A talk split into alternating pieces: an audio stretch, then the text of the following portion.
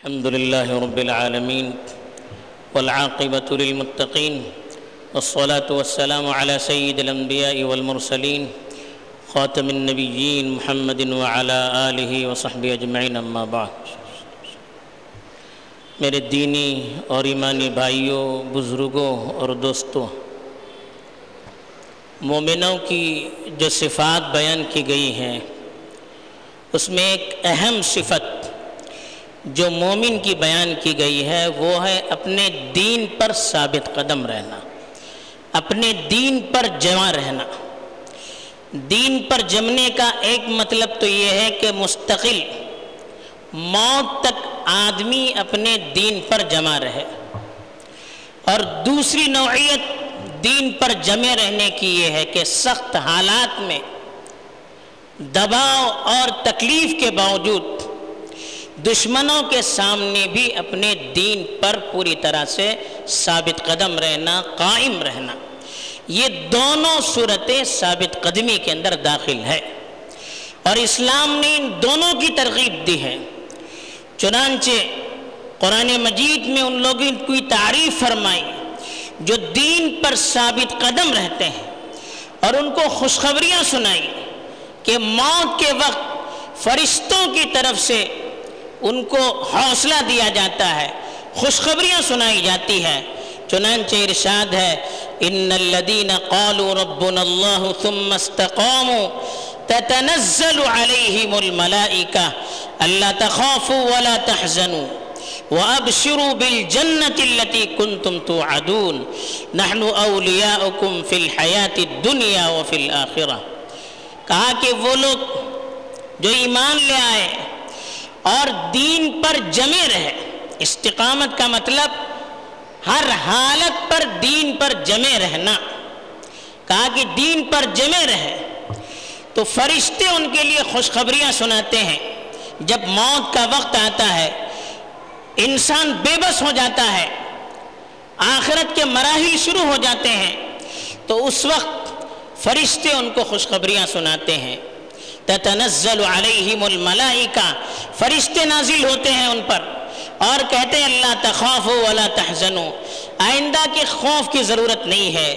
جو چیزیں چھوڑ کر چلے جا رہے ہیں، ان پر پریشان ہونے کی ضرورت نہیں ہے۔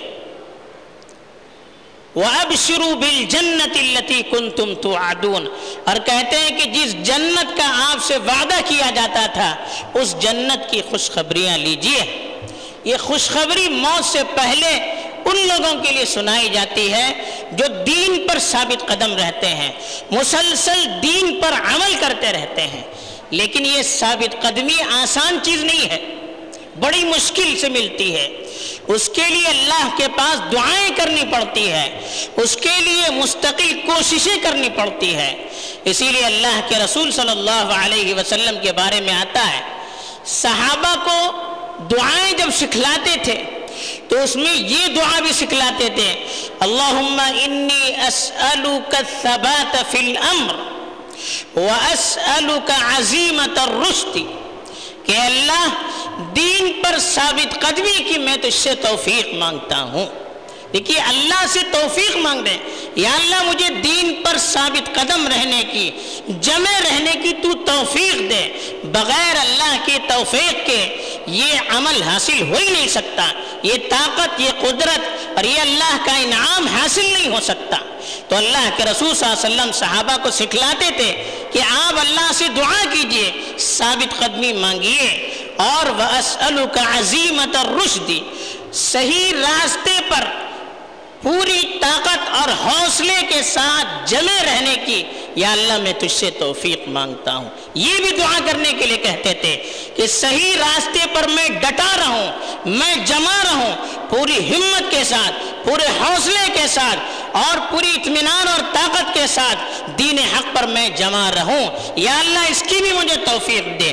یہ بھی اللہ سے اللہ کے رسول صلی اللہ علیہ وسلم خود بھی دعا مانگتے تھے اور صحابہ سے بھی کہتے تھے کہ آپ بھی اس طرح کی دعائیں مانگا کیجیے۔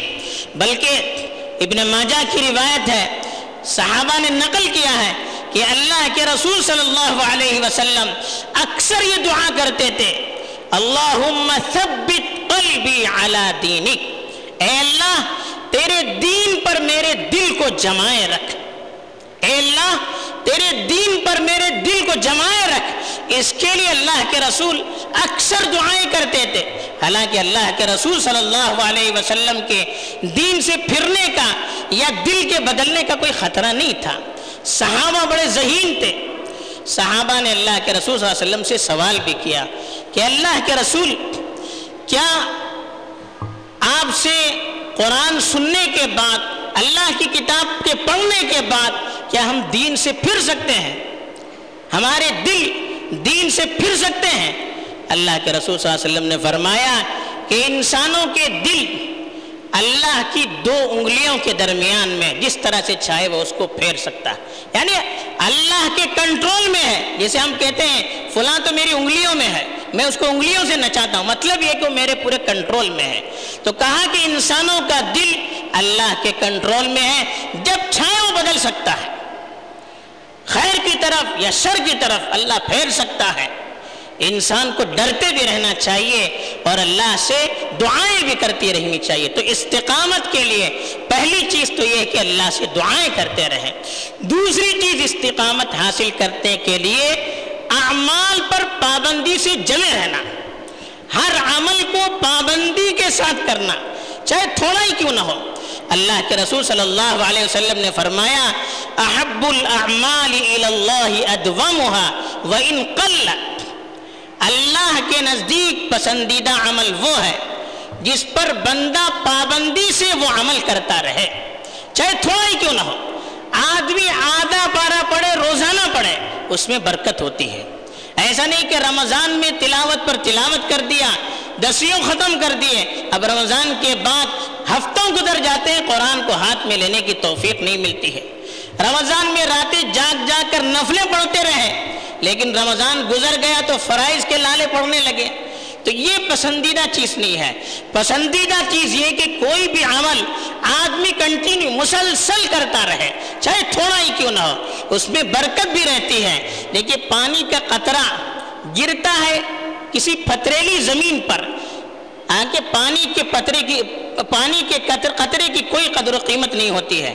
لیکن وہی قطرہ گرتا رہتا ہے گرتا رہتا ہے گرتا رہتا۔ ہے ایک سال کے بعد دیکھیے، اس پتھر کے ٹکڑے کے اندر چھوٹا سا سوراخ پڑ جاتا۔ ہے یہ مسلسل کے پانی کے قطرے کے رسنے کا نتیجہ ہے۔ جب وہ قطرہ گرتا رہے گا اس کا اثر ہو کر رہتا ہے۔ کوئی بھی عمل ہم مسلسل کریں گے، اس میں برکت ہوتی ہے، اس کے اثرات ہو کر رہتے ہیں۔ حضرت عائشہ رضی اللہ تعالیٰ عنہ سے پوچھا گیا، اللہ کے رسول صلی اللہ علیہ وسلم کو کون سا عمل پسندیدہ ہے؟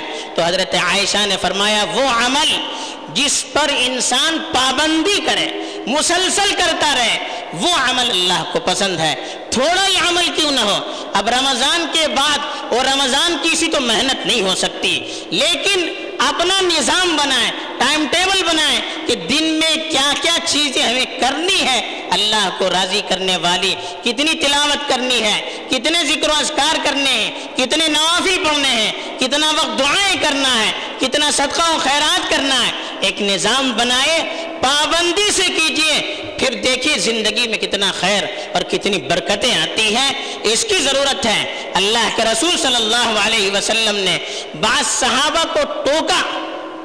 جنہوں نے کچھ دنوں تو جوش و جذبے سے بڑا عمل کیا، رات رات جگ کر نمازیں پڑھتے رہے، لیکن بعد میں اس کو چھوڑ دیا۔ کہا، یا عبداللہ، لا تکن مثل فلان کان یقوم اللیل ثم ترکہ۔ حضرت عبداللہ ابن عمر بن العاص سے فرمایا، اے عبداللہ، تم فلاں شخص کی طرح مت بننا۔ وہ رات میں جگہ، رات میں نمازیں پڑھا کرتا تھا، پھر اس نے چھوڑ دیا۔ یعنی وہ نفل کی، قیام اللیل کی تحجد کی پابندی کرتا تھا، پھر چھوڑ دیا۔ یہ اللہ کے رسول صلی اللہ علیہ وسلم نے تنبیہ فرمائی، تم اس طرح مت کرنا۔ وقتی طور پر کوئی کام نہیں کرنا، جو بھی کام کرے مسلسل کرنا۔ تو ایک تو دین پر ثابت قدمی یہ ہے کہ آدمی ہر حال میں دین پر مسلسل عمل کرتا رہے۔ ثابت قدمی کی دوسری شکل یہ ہے کہ آدمی سخت سے سخت حالات میں جب اس پر دباؤ ہو، دشمنوں کی طرف سے دباؤ ہو، ایسے موقعوں پر بھی اپنے دین پر، دینی شاعر پر، دینی اعمال پر جمع رہنا۔ ان کے سامنے سر جھکانا نہیں، ان کے دباؤ میں آ کر دین کے کسی حصے کو چھوڑنا نہیں۔ یہ پکے مومن کی علامت نہیں ہے۔ لوگ بڑے بڑے دلائی بھی دیتے ہیں کہ شریعت میں رخصت بھی تو موجود ہے۔ رخصت ہے، لیکن کس کے لیے؟ بیماروں کے لیے ہے۔ جو بیمار ہیں، وہ کھڑے ہو کر نماز نہیں پڑھ سکتا، بیٹھ کر پڑھ سکتا۔ روزہ نہیں رہ سکتا، روزہ چھوڑ سکتا ہے۔ بعد میں اس کی قضا کر سکتا ہے۔ بوڑھا ہے، وہ اس کے بدلے میں فدیہ دے سکتا ہے۔ کمزور ہے، بیمار ہے، جہاد میں نہیں جا سکتا۔ اس کے لیے عذر ہے۔ لیکن دشمنوں کے مقابلے میں عذر نہیں ہے۔ اللہ کے رسول صلی اللہ علیہ وسلم کے صحابہ کی زندگی کا آپ مطالعہ کیجیے، مکی دور میں کس طرح سے ان کو تکلیف دی گئی، لیکن وہ اپنے دین سے پیچھے نہیں ہٹے۔ ایک دو صحابہ نے دب کر مجبور ہو کر اپنی طرف سے کلمہ کفر زبان سے نکالا تو قرآن نے ان کا عذر بیان کیا۔ اللہ من اکریہ وقلبہ مطمئن بالایمان۔ کہا کہ جس کو مجبور کیا جائے، دل ایمان پر مطمئن ہے، زبان سے غلط لفظ نکل گیا، وہ معذور ہے۔ یہ ان کے اپنے فعل کو اللہ نے معاف، قابل معافی قرار دیا۔ اللہ کے رسول نے اسے نہیں کہا تھا۔ وہ دباؤ میں آ کر مجبور ہو گئے۔ جان بچانے کے لیے انہوں نے زبان سے کلمہ کفر ادا کر دیا۔ حالانکہ دل میں کفر نہیں تھا۔ میں ایمان تھا تو اللہ نے ایسے لوگوں کو معذور قرار دیا۔ لیکن اللہ کے رسول کی منشا یہ تھی کہ حالات کچھ بھی ہو، آدمی دین پر ڈٹا رہے، جمع رہے۔ صحابہ کی تاریخ پڑھیے، حضرت عثمان رضی اللہ تعالیٰ عنہ ایمان لے آئے، ان کو ان کے چچا نے ایک پلر سے باندھ دیا، ایک ستون سے باندھ دیا۔ اور کہا، جب تک ایمان نہیں چھوڑو گے کلمہ کفر زبان سے نہیں کہو گے، میں کھولنے والا نہیں ہوں۔ انہوں نے کہا، کچھ بھی کیجیے، میں کلمہ کفر ادا نہیں کر سکتا۔ مجبور ہو کر اس نے چھوڑ دیا۔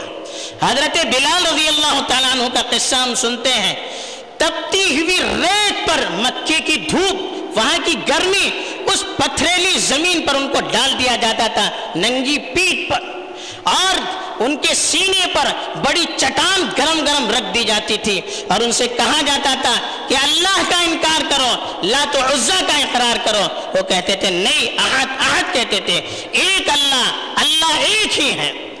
ابن کثیر رحمۃ اللہ علیہ نے لکھا ہے، حضرت بلال نے تو یہاں تک کہہ دیا، اگر اس کلمے کے علاوہ کوئی دوسرا ایسا کلمہ ہوتا جس سے کفار کو تکلیف پہنچتی، میں وہ کلمہ کہنے کے لیے بھی تیار ہوتا۔ اپنی جان تک دینا گوارا تھا، لیکن کلمہ کفر زبان سے ادا کرنے کے لیے تیار نہیں ہوئے۔ حضرت سعد ابن ابی وقاص رضی اللہ تعالیٰ عنہ ذہنی طور پر ان کو ٹارچر کیا گیا۔ وہ جب اسلام لے آئے، ان کی ماں نے قسم کھائی کہ جب تک یہ اسلام کو چھوڑیں گے نہیں، کفریہ کلمہ زبان سے ادا نہیں کریں گے، تب تک میں ان سے بات نہیں کروں گی۔ حضرت سعد کو بہت سے لوگوں نے مجبور بھی کیا، کہا نہیں، ماں مر جائے لیکن میں کلمہ کفر زبان سے ادا نہیں کر سکتا۔ یہاں تک کہ قرآن نے آیت نازل کی کہ وَوَصَّيْنَا الْإِنسَانَ بِوَالِدَيْهِ حُسْنًا وَإِن جَاهَدَاكَ عَلَىٰ أَن تُشْرِكَ بِي مَا لَيْسَ لَكَ بِهِ عِلْمٌ فَلَا تُطِعْهُمَا۔ ہم نے انسانوں کو ماں باپ کے ساتھ اچھا برتاؤ کرنے کا حکم دیا ہے۔ لیکن اگر وہ شرک پر آپ کو مجبور کرتے ہیں، آپ ان کی بات مت مانیے، چاہے وہ آپ کے ماں باپ ہی کیوں نہ ہو۔ حضرت سعد ابن ابی وقاص کے سپورٹ میں اللہ نے آسمان سے آیت نازل کی۔ ہزاروں واقعات ہیں اس طرح کے۔ حضرت خباب ابن العرت خود اپنا واقعہ بیان کرتے ہیں کہ وہ غلام تھے۔ ان کو ان کی پیٹ پر لوہا گرم گرم کر کے داغا جاتا تھا اور کہا جاتا تھا، کفریہ کلمہ کہو، وہ کہتے نہیں تھے۔ ایک مرتبہ کہتے کہ ہم لوگ مجبور ہو گئے۔ اور اللہ کے رسول صلی اللہ علیہ وسلم کی خدمت میں حاضر ہوئے۔ اے اللہ کے رسول، دشمنوں کا ظلم و ستم حد سے بڑھ چکا ہے۔ آپ اللہ سے دعا کیجیے۔ اللہ کے رسول، ٹیک لگائے ہوئے تھے کعبے کی طرف۔ فوراً ٹیک نکال دیا اور کہا، تم سے پہلے جو لوگ تھے، ان میں سے کچھ لوگوں کو گڑا کھود کر گڑے کے اندر ڈال دیا گیا۔ اور ان کے سر پر آلہ رکھ کر چیر دیا گیا اور ان سے کہا گیا، دین سے دور ہو جائے دین کو چھوڑ دو۔ وہ تیار نہیں ہوئے، دو ٹکڑے ان کے کر دیے گئے، لیکن دین سے دور ہونے کے لیے وہ تیار نہیں ہوئے۔ یہ کہہ کر اللہ کے رسول صلی اللہ علیہ وسلم نے ان کو حوصلہ دیا۔ اتنے سے ظلم پر کیا تم دل برداشتہ ہو گئے؟ تم سے پچھلی قوموں پر تو اس سے زیادہ ظلم کیا گیا۔ وہ دین کے لیے دین کے چھوڑنے پر راضی نہیں ہوئے۔ دشمن کے سامنے سر جھکانے پر راضی نہیں ہوئے۔ یہ مسلمانوں کا ایمان تھا۔ اور اللہ کے رسول کی منشا بھی یہ تھی۔ حضرت عمار ابن یاسر رضی اللہ تعالیٰ عنہ، ان کے والد ان کی والدہ اس پورے خاندان پر بے انتہا ظلم کیا جا رہا تھا۔ اللہ کے رسول صلی اللہ علیہ وسلم کبھی گزرتے تھے، ان پر ظلم ہوتا تھا۔ تو اللہ کے رسول کہتے تھے، صبرن یا آل یاسر، ان موعدکم الجنہ اے یاسر کے گھرانے والوں صبر کرو، برداشت کرو۔ یعنی یہ کہتے تھے کہ تم کفریہ کلمہ زبان سے نہیں نکالنا، مشرکوں کے سامنے جھک مت جانا، بلکہ برداشت کرو، تھوڑا سا برداشت کرو، اپنے دین پر جمے رہو۔ تمہارا ٹھکانہ جنت ہے، تمہارا ٹھکانہ جنت ہے۔ جیتے جی یہ اللہ کے رسول نے ان کو خوشخبری دی، لیکن دشمنوں کے سامنے سر جھکانے کی ان کو اجازت نہیں دی۔ یہاں تک فرمایا، افضل الشہدائی، افضل الجہاد کلمت حق عند سلطان جائر۔ کہا، سب سے بہترین جہاد وہ ہے کہ ظالم بادشاہ کے سامنے آدمی کلم حق ہے۔ یہ سب سے افضل جہاد ہے۔ اس کی ہمیں اسلام تعلیم دیتا ہے۔ یہ شیطان دلوں میں وسوسے ڈال کر ہمیں مجبور کرتا ہے۔ کیا ہے؟ حالات ہے مجبور ہے اسی طرح رہیں گے تو وہ تو ہمیں کاٹ کر پیس ڈالیں گے۔ اس سے سخت حالات تو مکے کے مسلمانوں پر تھے۔ دیکھیے، آدمی جب اپنی زندگی کا ثبوت دیتا ہے تو دشمن اس کے قریب نہیں آتا ہے۔ جب وہ مردہ ہو جاتا ہے تو اس کی لاش کو آروں سے چیرا جاتا ہے۔ ہمیں اس وقت اپنی زندگی کے ثبوت کو دینے کی ضرورت ہے۔ ہمیں اپنے دین پر جمے رہنے کی ضرورت ہے۔ جتنا ہمارے بس میں ہے، اتنا ہم کریں گے۔ آسمان سے اللہ کی مدد آئے گی۔ ہمارا جتنا بس ہے، اتنا بھی ہم نے نہیں کیا۔ اور یہ کہ نہیں، ہم ہم پسند ہے ہم فلاں ہیں، ہم چنا ہے ہم چنی ہے دشمنوں کی زبان بول بول کر ان کے سامنے ہم جھکیں گے۔ اور افسوس یہ ہوتا ہے، بچوں کو بھی تعلیم کے نام پر ان کے سامنے ہم جھکانا ہے۔ نہیں، ان کا فیوچر کیا ہوگا؟ ان کا مستقبل کیا ہوگا؟ ارے جب دین باقی نہیں رہی ہے، تو پھر کون سے مستقبل کی ہم بات کرتے ہیں؟ جب ہمارا دین بکا جا رہا ہے، ہمارے دین سے ان کو دور کیا جا رہا ہے، کیا اس کے ان کے سامنے جھکیں گے ہم؟ اپنے دین کو چھوڑ کر کیا ان کے مستقبل کی ہم تلاش کریں، امید کریں گے اچھے مستقبل کی؟ کہاں کا یہ دین ہے؟ کہاں کا اسلام ہے؟ کہاں کی یہ بزدلی ہے؟ خود بھی بزدل بن رہے ہیں، بچوں کو بھی بزدل بنا رہے ہیں۔ یہ کہاں کا اسلام ہے؟ ہمیں اسلام اس کی دعوت نہیں دیتا۔ ہمیں اللہ پر بھروسہ کرنے کی ضرورت ہے۔ صحابہ کی تاریخ کو پڑھنے کی ضرورت ہے۔ اپنے بچوں کو سنانے کی ضرورت ہے۔ ان کو حوصلہ دینے کی ضرورت ہے۔ ہمت دینے کی ضرورت ہے۔ اللہ سے امیدیں باندھنے کی ضرورت ہے۔ جب یہ کام کریں گے، کچھ وقت کی آزمائش ہوگی، لیکن اللہ کی مدد یقینی ہے یقینی ہے یقینی ہے۔ اللہ تعالیٰ صحیح دین کی سمجھ ہمیں عطا فرمائے اور مرتے دم تک دین پر خود بھی قائم رہنے اور ہماری نسلوں کو بھی دین پر باقی رکھنے کے لیے تدبیریں کرنے کی ہمیں توفیق دے۔ آمین۔ وآخر دعوانا ان الحمد للہ رب العالمین۔